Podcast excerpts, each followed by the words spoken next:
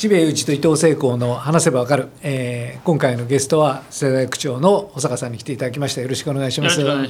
します。やっぱりもう今コロナの問題というのがもう、うん、緊急緊急の、まあ、テーマになっていて、えー、地方自治、まあ、区長というポジションにおいてもやっぱりこの問題と向き合う局面というのはすごく多いと思うんですけれども、はい、最近思うことというのはどんなところですかね？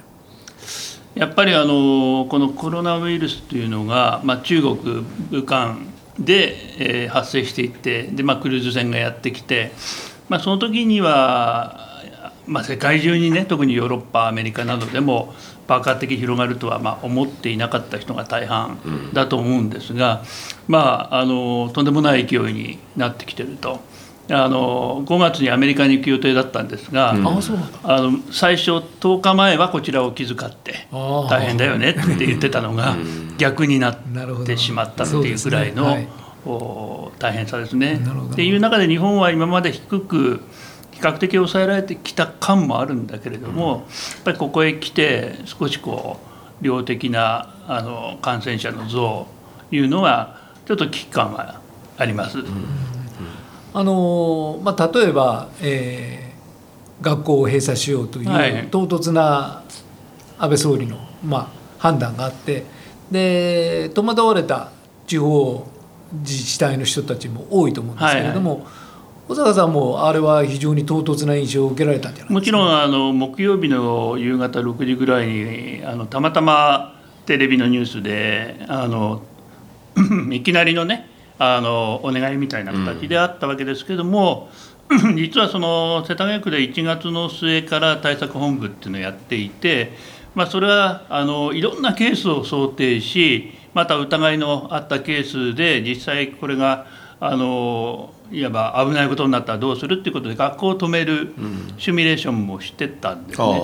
うん、それは結果としては役に立ち、うん、あの1日しかありませんでしたけれども、まあ、結構長いこと子どもが学校ないという状態になるとまず働くあの両親があるいは一人親家庭が、まあ、まあ、さっき困るだろうということで、まあ、学校のその学童の体制を整えまあ、子どもたちの居場所ってことで児童館だとか、うん、まあ、図書館だとかもなるべく維持しようという方針を立てたんですね。うん、それはもうものすごい短い時間にえですからその前にシミュレーションをやってたあれをやろうこれをやろうと、はいはい、順番にできたんです、ね、よかったと思いますね。はい、あのー、はい、相談とか何もないもの？何もないです。はい。テレビです。テレビですか？テレビで言っただけですね。あの同時に各自治体に何がしかこうこうこうです、ね。えっ、と翌日から来ましたからね。翌日なんですか？えー、でも結局金曜日っていうのは週末ですよね。そうなんですよね。それで6年生にとってみれば、まあ卒業式もないかもしれないとすると、まあまあ突然だけど今日でお別れねっていうことになるじゃないですか。で中3もそうですよね。それはあまりにもないよねと言って、春休みまで休校っていうところほとんどの自治体が決めたんだけれども、まあ、世田谷区は2週間にしたんですね。で一旦切って、まあ、学校に卒業式前にみんながあって。というあのことは考えました、えー、それはもう事前にある程度いろいろなシミュレーションをしたことによって、まあ、準備ができたことの一つなんですかね。そうですね。また相当話し合っていたので、まあ、何が危ないかとかいうことも、まあ、大体あの一般的にあの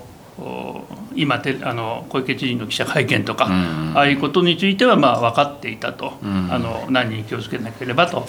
いうことだったんですね。それとやっぱりあの子どもの立場でこれ見なければいけないと、まあ親の立場もそうですけども子どもの立場からするとある日総理が記者会見して、次の日で学校は終わったと、でそれでこの小学校にも二度と行けなかったと、これはやっぱりありえない話だなというふうに思いました。まあ、現に卒業式はあの中学校もあの小学校もやりました。ね、はい、あそれはあの安倍総理が卒業式はいいよって言った後ですか？いやずっと前に卒業式はやるって決めてました、ね、あなるほど。じゃあ2週間経てばもうでき、はい、やると。で今回のあの一斉のね学校の休校っていうのは、まあ、根拠なき政治家の直感としての休校なんですね。うん、10万人あたりの感染者がこれだけになったんでっていうエビデンスはないじゃないですか。うんないです。とすると結局再開する理由もこれ難しいよねっていうことは思いました。うんうんだからこそあのその春休みにつなげてっていうことを、まあ、総理は言ったけれども、まあ、結局自治体で考えてくれって言ってるんで、うんじゃあ世田谷区は2週間だとうんいうふうに決めたってことですね。だからまさに今保坂さんがおっしゃった通りもう一種の思いつきですよね、安倍総理の。でまあ今も鋭くご指摘になったように、締めるのはいいですよ、じゃあ何を根拠に締めたんですか？でそれが分からない限り再開するのも何の根拠もないじゃないですかっていうまあ一言においてなんか誤りが露呈するような政治的なオペレーションなわけでそういうのって実際に実行されるその自治体にとっては腹立たしいことではないんですかね？特にあの、まあ、区立小学校中学校については生徒が4万8,000人もいるんですね。世田谷区では。はいまあ、親たちも10万人以上になりますよね。そうするとやっぱりその学校再開に向けてその文部科学省がそのもう一律休校要請はしないだけではなくて、まあ、やってくださいと気をつけながら、という方針を出したのと同時に今度オリンピックの延期があって、えーやっぱり大変だと、えー感染爆発かかもしれない首都閉鎖だ、封鎖だというような話にもなってきて、全く向きの違う話に。なっちゃったわけですね。ん。ですから、まあ、これどうしようかっていうことをあのずっと今議論してますけれども、やっぱり感染のあの広がりがあるんで学校をあのちょっと閉めようと、でここまで落ち着いたから開けようが普通なわけで。しかも地域によってですね、本当ならねちゃんと調べてやって、ええ。じゃあ目黒区はこうだから目黒区先に閉めてくださいとかって言われるならみんな喜んでそれをやるでしょうけどちょっと違いますもんね。そうですね。だからまああのすごくあのマス心理大衆的な心理をこう刺激してあのやっぱりこのお食べ物の買い占め的なことももうすでに、えー小池知事の会見の1時間後からスーパーに人が並んだと言ってますけれども。なのであのこれあの自治体としての責務としてあの、まあ、学校教育はじめねあの特にやっぱり一番心配なのは高齢者施設ですうんね。ですね。まあ、面会を遮断してもらってでもう二重にこう、えー何ですかその手洗いとか消毒とかやってでも高齢者施設でその感染がもし広がったら、あのかなりその高齢者施設が多いんですね、1,000を超えるんですでその高齢者自体があのやっぱりあるところにまとまってお住まいですから、まとまった人数のねその感染そうということになるとそれこそ医療の方でキャッチしてもらえるかどうかっていう問題がもうすぐに出てくると思うんですね。だから本当にこう綱渡りの日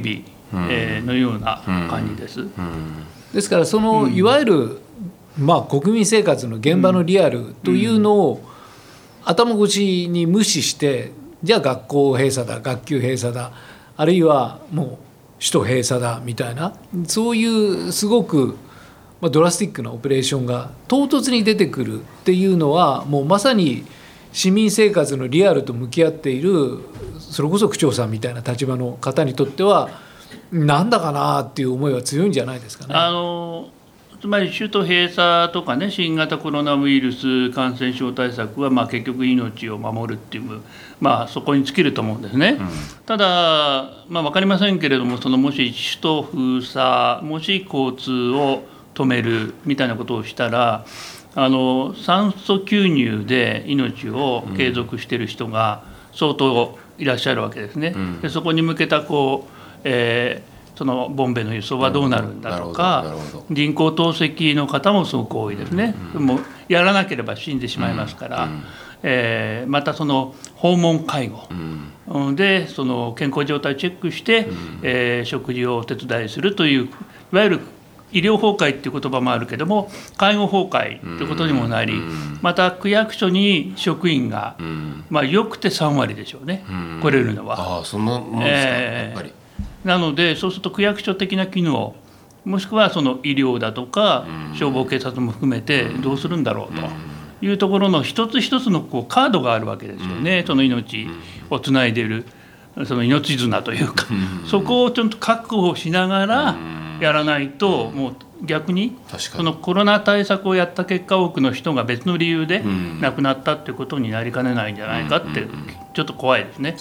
だからその辺のリアルがなんか飛ばされてしまって非常になんか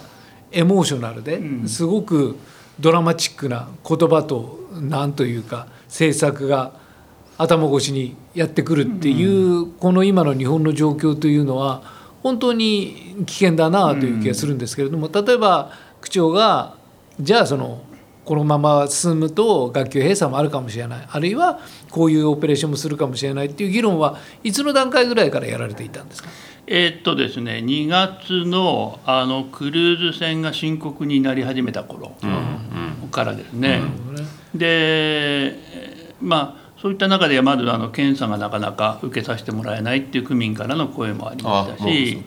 で、まあ、それについてはあの極力ねあのまあ東京都でコントロールしてるんですね、実はその最終的に世田谷区の保健所が東京都を通してその検査するかどうかっていうのを最終的に決めていくわけなんで。まあ、その東京都がどうあれ、ちゃんとその検査したいという、あのするべきだって医者が言ってきたり、そういうものについては、ちゃんとあのプッシュしていこうねっていうことはやりました。プッシュできたできるもんだったんですか？あのだいぶ検査増えましたよね。それそれ以降。だからまあツイッターとかで区民からの苦情、苦情というか。大変ですみたいなものを受けて、まあ、それで、えー、対対処したこともあります。ちょっと話戻りますけども学校休校に対してまず思ったのはこれはあの当面の12週間なんてことを言ってるけどもこれはまあ絶対ありえないなと12週間で終焉しないですよ。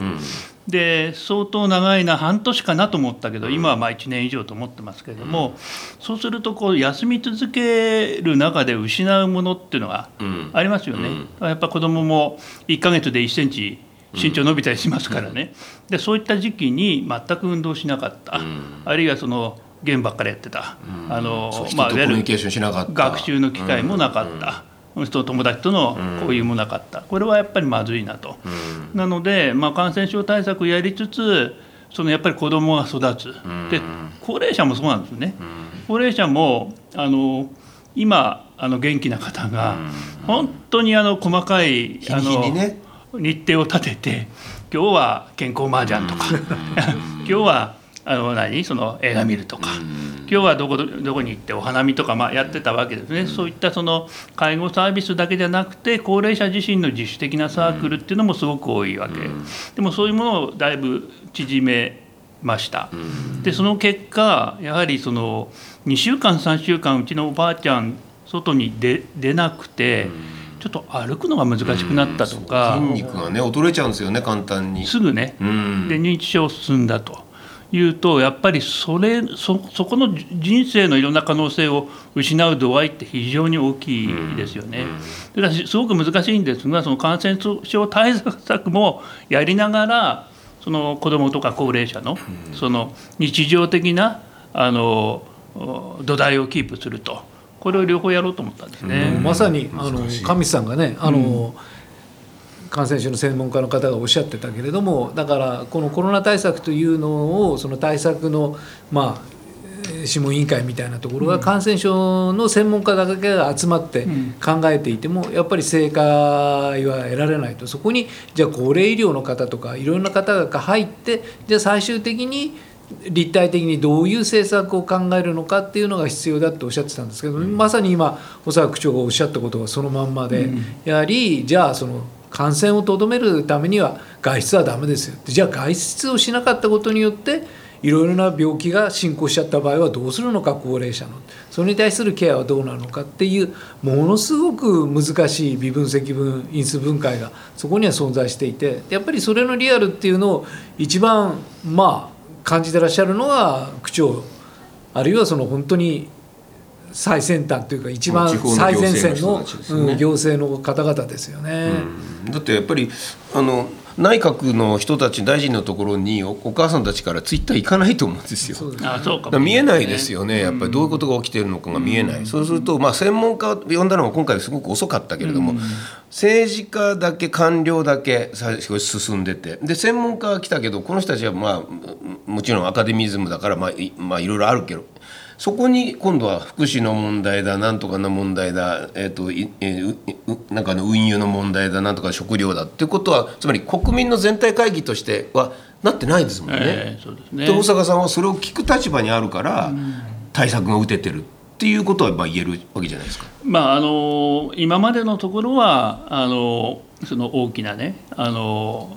そのこう失敗なくあのやってきましたけどももしかしだんだんだんだん広がってきている傾向がこの東京においてもあるので、うん、確かにある種の行動制限というかそのその気をつける度合いを高めるという必要はあると僕自身も思ってるよね。だからどこかで多分これピークが来るので、あのピークはどこなのか、ここすごく見極めにくいわけなんですね。その辺の情報は保坂さんとしてはどこから取ろうと一応これはあの専門家のですね、うん、感染症の専門家をまあ区役所に呼んで勉強会開いたりっていうこともやっています。うん、もちろんその保健所の責任者数名は医師ですけどね、感染感染症の専門家もいます。ただあのどうしてもその感染症対策ということになると新型コロナをどうやってこう遮断するかっていうところにこう当然集中しますからそれは人と会わない方がいいし誰とも交流しない方がいいんだけれどもそれだと今話題になっているその健康の基礎条件土台みたいなものが崩壊をし別の意味でそのいわばその健康が阻害される人がどんどん出てくるっていうリスクをこう最小化しながらどうやって感染症対策をやるのかっていうことを考えたいと思ってます。すごい難しいですだからまあ我々一つの市民が、うん、じゃあその感染症とどう向き合うかっていうといやこれ検査してこられるのかどうなのかっていうんでまず保健所に電話する決して安倍総理と話をするわけじゃないわけですよね。で保健所が要するに自分にとってのコロナの最前線で、うん、そこが何を言ってくれるかっていうのが全てダメですよ検査がチャーンなのかあ分かりましたと。でどれぐらいの症状はあれなんですか？じゃあ、えー、それぐらいだと検査をなさった方がいいと思うんでこうしましょうというようなことをやってくれるのがまあ、我々生活者にとっては一番重要なことで、うん、安倍総理がどう言おうかどうよりも保健所の人が何て言ってくれるかのことが全てなわけですね。でそこのオペレーションをまさに担って判断していくのはやっぱり各自治体の担当者であり長でありっていう。で今お話を伺ってるとやっぱりあの専門家の方も検査っていうのは絶対やった方がいいと、うん、えー、でそれに対して世田谷区としてはなるべくそうやって対応していくっていう方針を出されてやっているっていうのは素晴らしいと思うんですけど。あの幸いなことにですねあの実は保育園小規模子ども9人というところで感染事例があったんですが、うん、まあ、これ9人しかお子さんがいなかったってことも幸いして、まあ、全員をずっと経過観察して、うん、誰にも拡大しなかったということで今無事再開ができています、うん、ただこれが100人の保育園も結構いっぱいありますから100人だったらどうだったろうか。うんと考えるとそれはかなりあの難しい話になるかもしれません。それともう一つやはりあのこの感染症が広がってみてやっぱり差別っていうのは根深いんだなっていう、えー、ここを感じますよね。何かあの本人の責任は全くないんだけれども、まあ、とんでもない。あのとにかくこうこの社会から出ていってくれ的な目線、えー、排除ですか、いうことをあの下手な形で、うん、えー、その生んでしまうようなことにならないようということを気をつけていますし、うん、あと子どもたち若者たちにもこれからあの動画メッセージとかやろうと思ってるんですけども。はい、というのはあのやはり子どもも若者も症状が出ないケースが結構多いのね。あの熱を出す子もまあ、いるんですけども、うん、とは、まあ、あの検査しますから分かりますけども、まあ、罹患しても、まあ、熱が出ない、えー、咳も出ない、で調子も悪くない、だけど感染してるというその人たちがやっぱりある種そのいろんな行動の制限とか、まあ、何回も手洗ったりとかするってことはやっぱり自分を守るだけではなくて、えー、体の弱いおばあちゃんや、あのちょっと病気を抱えてるおじいちゃんにうつさないためだと、ね、だからそれはシチズンシップ教育、うん、市民としてあの社会の構成員としてあのぜひ頑張ってねっていうようなことを伝えていきたいと思うんですね。そうですね。自分が攻撃者になってしまう可能性が無意識のうちにあるってことですね。多分あまり気が付いてないと思うんですね。それで人を差別してしまうっていうのはね、えー、すごくおかしなことで、でも実際にその今医療のことだけじゃなくて、えー、そういう社会的なその差に対する例えば弱者に対する、うん、えー、抑圧とかお前かかったんだってなって向こう行けとかあるいは、えー、民族を悪く言うとかっていうことが起きてしまわないようにするという意味でもすごくこの行政のが細かくやらなきゃいけないことはとても大事なことがいっぱいあるわけですよね。ありますよね。うん、あのですからアメリカトランプ大統領も中国ウイルスっていうのをやめたみたいですけども、うん、あのようやくね。あそうなんですか。やめたようですね。はい。やっぱり日本人はあの中国人と見分けつかないですよ、うんうん、あの海外に行った時に。だですから殴られたりとか、うん、あっち行けみたいなこともあったけども、まあ、これだけ世界中に拡大したんで、うん、もうそのアジア発祥とかあの特に東洋人が危ないみたいなふうには、うん、まあ、今なってないですよね。で、まあ、世界の状況を見て、まあ、辻仁成さんですか、あの作家のあのこういう関係があるんで、まあ、今フランスからっていろいろ伝えてくれてるんだけれどもやっぱり学校休業してもやっぱあの学習を保障するってことはやっぱりやってますよね、各国で。で日本はそこがですね、こんな事態になっても、やっぱり授業というのはあのやっぱり起立例着席ででそこでやらないと、と認めないですね。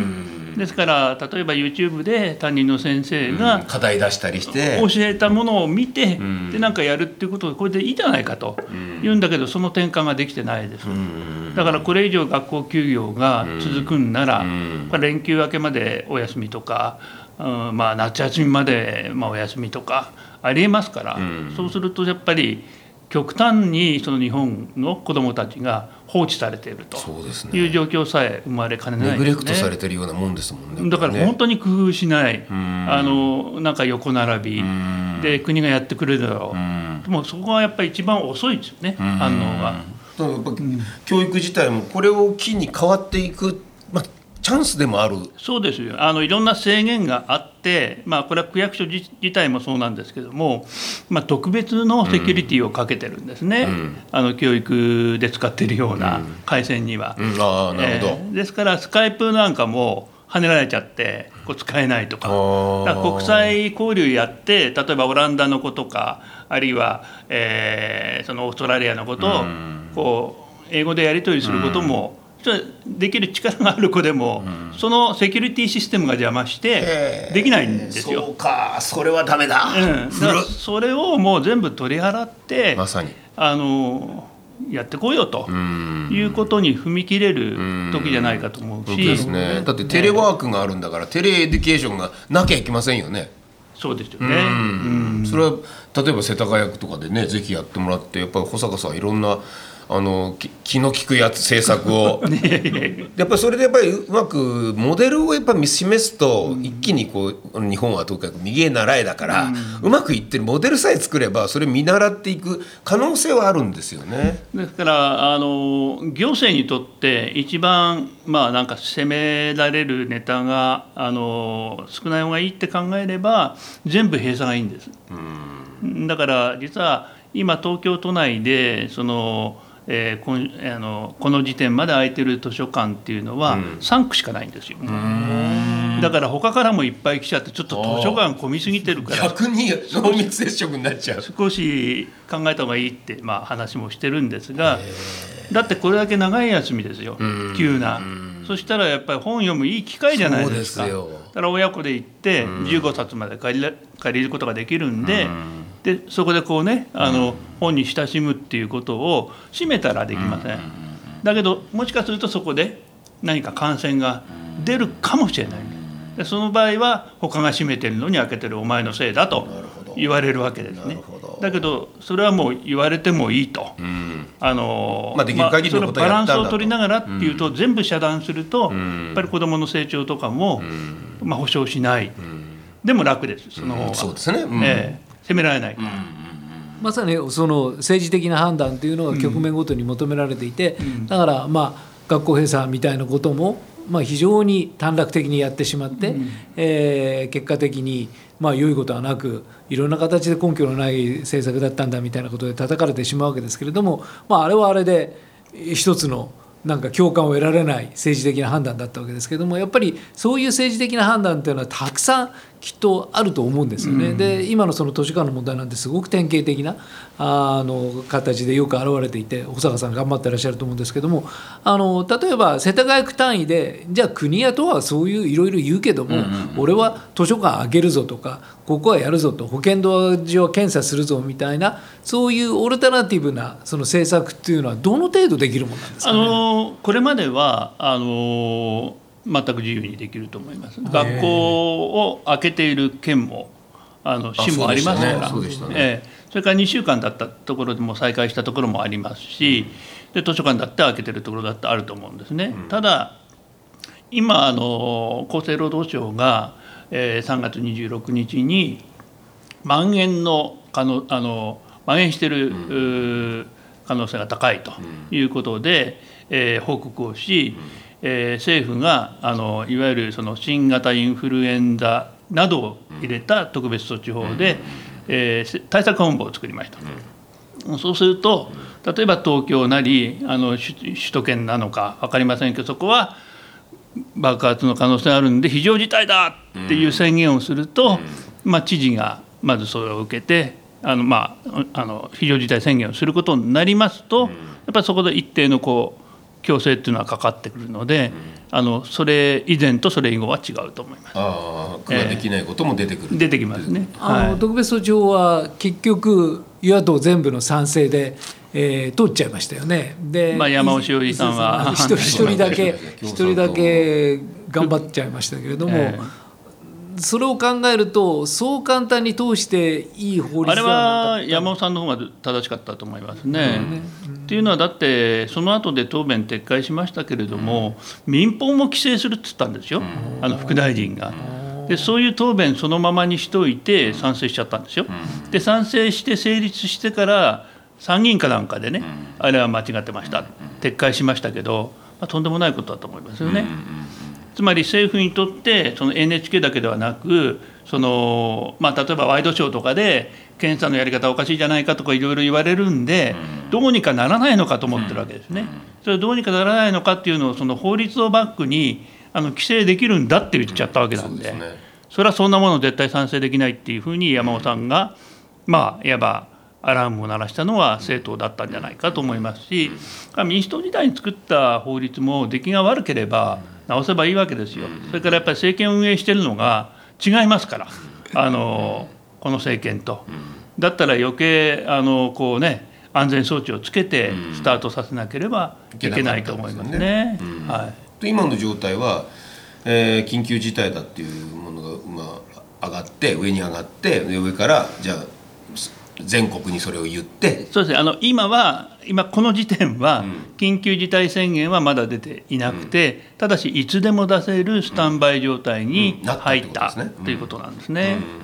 これはかなり問題が起きる可能性もあるいやあのこの緊急事態宣言によってあの一つは我々自治体などは、例えばその図書館の開ける開けないなんかの判断はそこに縛られると思います。で学校についてもそうです、うん、なんでそこは全国一律っていうかそのエリア一律になると思うんですね。東京都なら東京都全体、うん、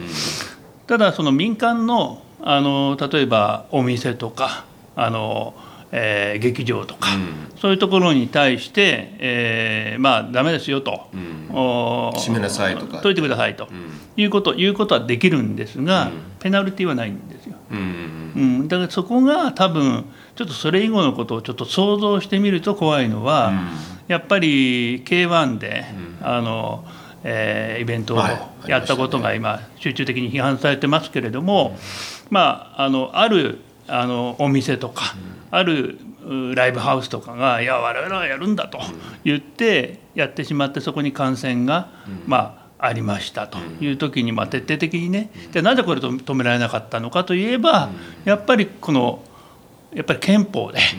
基本的な人権が認められすぎているのでえー、このペナルティーがつけつけられていないんです的な話になって、やっぱり緊急事態で、えー、憲法じゃないかっていう、えー、安倍首相のなんか持っていきたい領域にちょっとこう持っていかれるのは、これはあのまあ、不当な、まあ、あのことだなと思いますね。まあ、あのいくつかの仮説の中での、えー、なるんですけれどもその仮説前に例えば本当に特別措置法っていうのは必要なのかと例えば行政の長としてこういう法律がないとまっとうなコロナ対策もできないよっていうそんなことはあるんですかね？あのそもそも特別措置法というのは新型インフルエンザであったわけですよね。でこれをあのその適用すればいいじゃないかと。で最初に適用しない方針を出しちゃったんであのそもそもあの指定感染症っていうふうにやってしまったので、えー、適用できないんですと。それは巻き戻して。だってあの検察官のあの定年だって簡単に閣議決定で変えてるわけなんでそんなものを変えれば別に法律作んなくてもよかった。と思いますしあの日本社会はまあ過剰同調と言ってもいいぐらいに、ある種こう、まあ、お互いね見計らって、えー、店に行くのをやめたりとか、あのいわゆる自粛モードが入ったりっていう意味ではただのお願いであの随分あのその効果あったと思いますよ。でそれがではどうして緩んだのかって言えばやっぱ専門家会議でそうなんですよね、えー、あのなんか非常にこう重大だとも言いながら、一方ではあのその時と場合に応じてはそのまあそろそろそろいろいろ始めてはいかがでしょうか的な、そしたら街にうわーって人が出たんですよね。だこれはそれだけ聞けば大丈夫かなと、あのちょうどね桜もいい連休だしね。満開になりましたしね。えー、そしたら連休明けに急にね、うん、やっぱ違ったっていう話になったんで。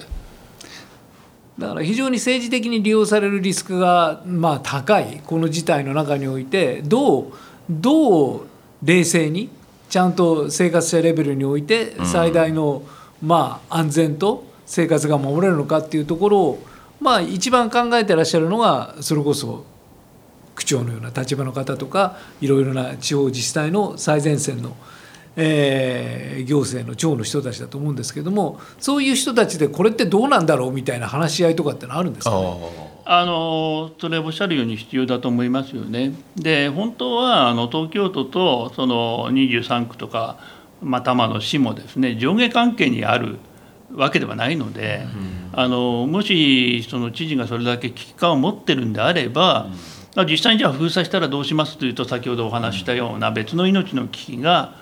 訪れてくる、うん、そしたら準備が必要、うん、でそのどの準備ができるのかできてないのかこれは都でやるのか区でやるのか、これを全部こう仕分けしていかなければいけない、こういった作業ができていないんですね。だからやはりあのえー、この長期戦になると思うので、ね、でちょっとあのこうなんていうんですか最初からあの全国一斉学校休業ですから、あの感染者が誰も出ていないところも休んじゃったわけで、最初から結構レベルの高いことをやってで一旦緩んで、やっぱり首都圏大変だってやって、でまたそれこう一定の期間ということですよね。でもその繰り返しがどこまでいくんだろうかと。あとやっぱり心理的な不安ってすごくこう講じてきますよね。うん。ね。あのまあ、自分も危ないんじゃないかとか、うん、どうなるんだろう世界は終わるんじゃないかって そういう意味でね。熱出ちゃったらどうしようと僕も思ってますもん。ね、だってどこ行っても連れてってくんないんだったらどこに行けばいいんだろうって、不安ですよねやっぱりね。ただあの多分ねそのこの新型コロナウイルス怖いけれどもその、まあ、きちっとした医療環境があればその致死率は低いし、うんあのまあ、お年寄りであのもともと体の悪い人は本当に厳重にガードしなければいけないんだけれどもだからそこはあの多分あの上先生がおっしゃったようにあのやっぱり、えー、ここぞという時に一歩手前でこう検査をして治療に入ると、うん。うん、軽いうちにね。その多分ベッドが足りなくなっていくと思うんです。もともとあのこの、えー専門のベッドって東京都で110いくつしかなかったわけ。みたいですね、えー、でそれをまあ一挙に増やそうとしてるんですがなかなか難しいんですね。でそうなるとあの、まあ、病院以外のところいわゆるその健康観察少し元気な若い世代の人についてはあの病院ではなくてでしかも一般の人とあまり接触しないような場所で、えー、やんなければいけない。でそれを今全部権限集中で東京都でやろうとしているんだけどうまくいくはずはないんですね。でそこはやはりあのやっぱり情報を開示して、でどういう作戦でいく？作戦 A はこれ、B はこれ C, C はこれと。やっぱりあの最も悪いシナリオもあの示しながら、まあ、原発事故の時と似てるんじゃないですか、まあ、首都圏3000万が避難という最悪のことも見ながらやったって、まあ、菅さんたちは言ってましたけども、そういうところがあの情報開示されないで、いきなりあの首都封鎖とかそういう言葉だけがあのシン・ゴジラみたいにね。本当ね。シン・ゴジラですよこれ。ね、シン・ゴジラはねもっとちゃんとしてましたけどね。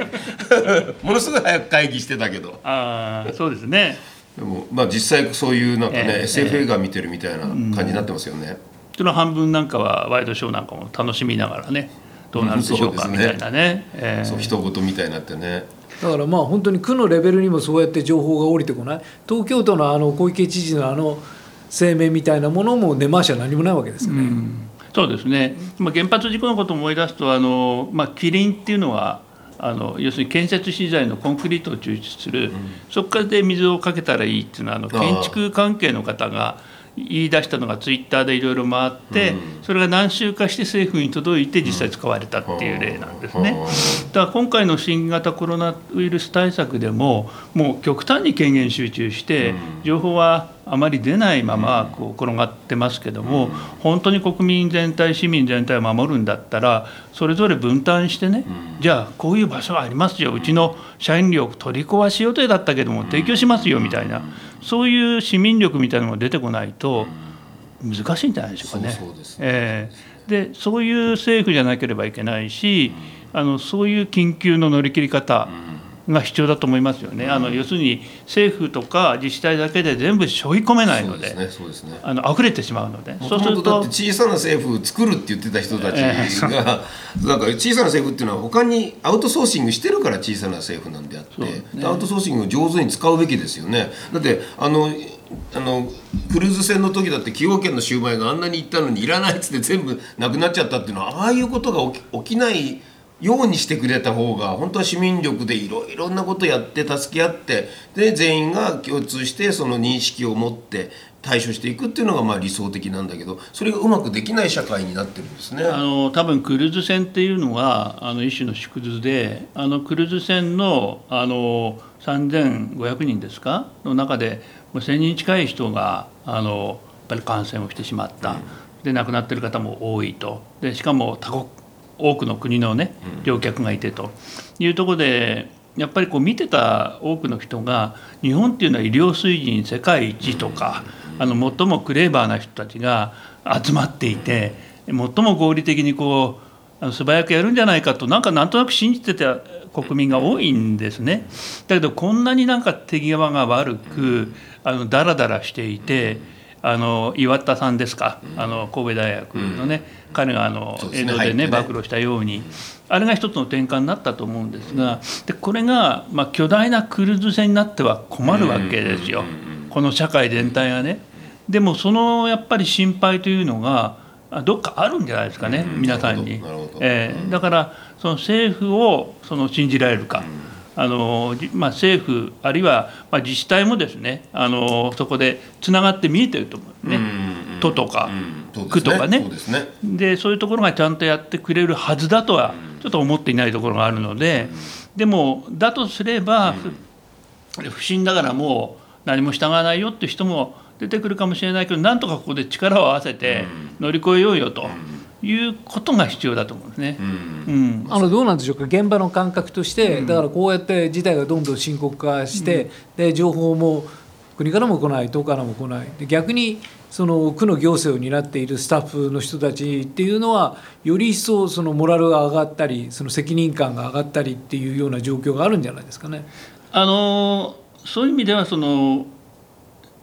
世田谷区92万人いますけれどもみんなその区民の顔が見えてる職員なんですね。うん、でこういうことを言ったりこういう宣言をしたらこういう反応が来るだろうっていうのが、うん、まあ分かってる。なるほど。でちょっとそこが例えば都という段階になったり、うんうん国だ国になったりすると見えない方がやっぱ多いよね、多分相当そうですね。だからそうじゃなかったら牛肉券とかお魚券なんて言い出すわけがないんだから。であの研究融資で、えーと中小企業対象にこの今回で売り上げがあのほぼなくなったあの事業者の方たちに向けて一応その500万円上限で金利ゼロ信用保証料全額区で持ちます。半年据え置き。というようなまあスキーム作って、えー、とつい最近発表したんですが、続々問い合わせは入ってますよね。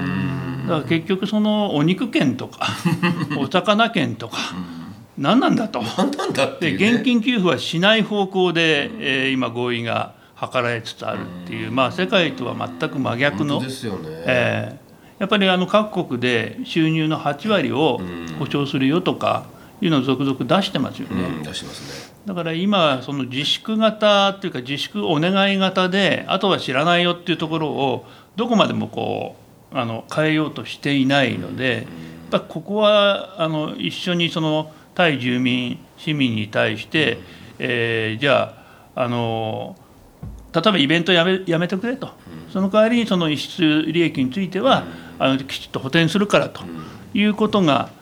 ないまま、あのどこまでもあのこれができるかというとそれは疑問ですよね。当然それじゃああのもう耐えられないという声が出てくるのは当然だと思います。じゃあその保坂さん的には、ええ、まあ本当にそういう形でもうとにかくディフェンスラインをしっかり作って、うんうん、この長期戦を構えていくしかないと、うん、でそれについてはもういろいろな細かい戦略と知恵とまあそのいろいろな武器を使って戦っていく。やっぱりそういう非常にシリアスな現状認識です、ね、そうですね。やっぱりゼロリスクっていうのを皆さん求めるんですけども、まあ、区民の方も。それはありえないと、でリスクはだんだんちょっと広がってくる時期があってそれそれがピークっていう時が一番高いんだろうと思うんですね、うん、でもそのピーク過ぎてもまた第2波があるかもしれないしでそういった中であのこう症状があの重くなる前にちゃんと入院治療ができてっていう医療を、うん、あのしっかりやって、うん、で症状が軽い人たちについてはその病床を使わない体制を構築しってことをいや国や都だけでできない。区だけでもできないですよ。これをじゃあどうやって、あの例えば東京の世田谷な世田谷のみんなでやろうかっていう社会にしていかないといけないんだろうと思いますね。これできる目算は、あのしたいと思ってます。うん。ですから発熱外来などと、あの話出てますよね。であの診療機関での感染もあるわけですから。やっぱりその、えーと、検査をする人が感染をしない形での、まあ、テントみたいなね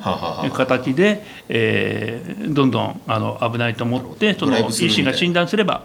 あのじゃあ検査しましょうというそれも必要でしょうね。そうですね、そうしてくれるとね本当に安心しますよね、えー、だから逆にこの危機っていうのは本当に政治のリアルがあらわに見えてくるっていうそういう局面で今のお話を伺ってると本当に行政の最前線でいろんなことをやられているなというきっと保坂さんに限らずそれこそいろいろな現場ではね、ね、そうやって戦ってらっしゃるあの組長の方がたくさんいらっしゃると思うんですけれどもいやもう今日はいろいろ貴重な意見を、はい、あのまた変化が起きましたら、はい、もうあの定期的に来ていただけると嬉しいです。今日はどうもありがとうございました。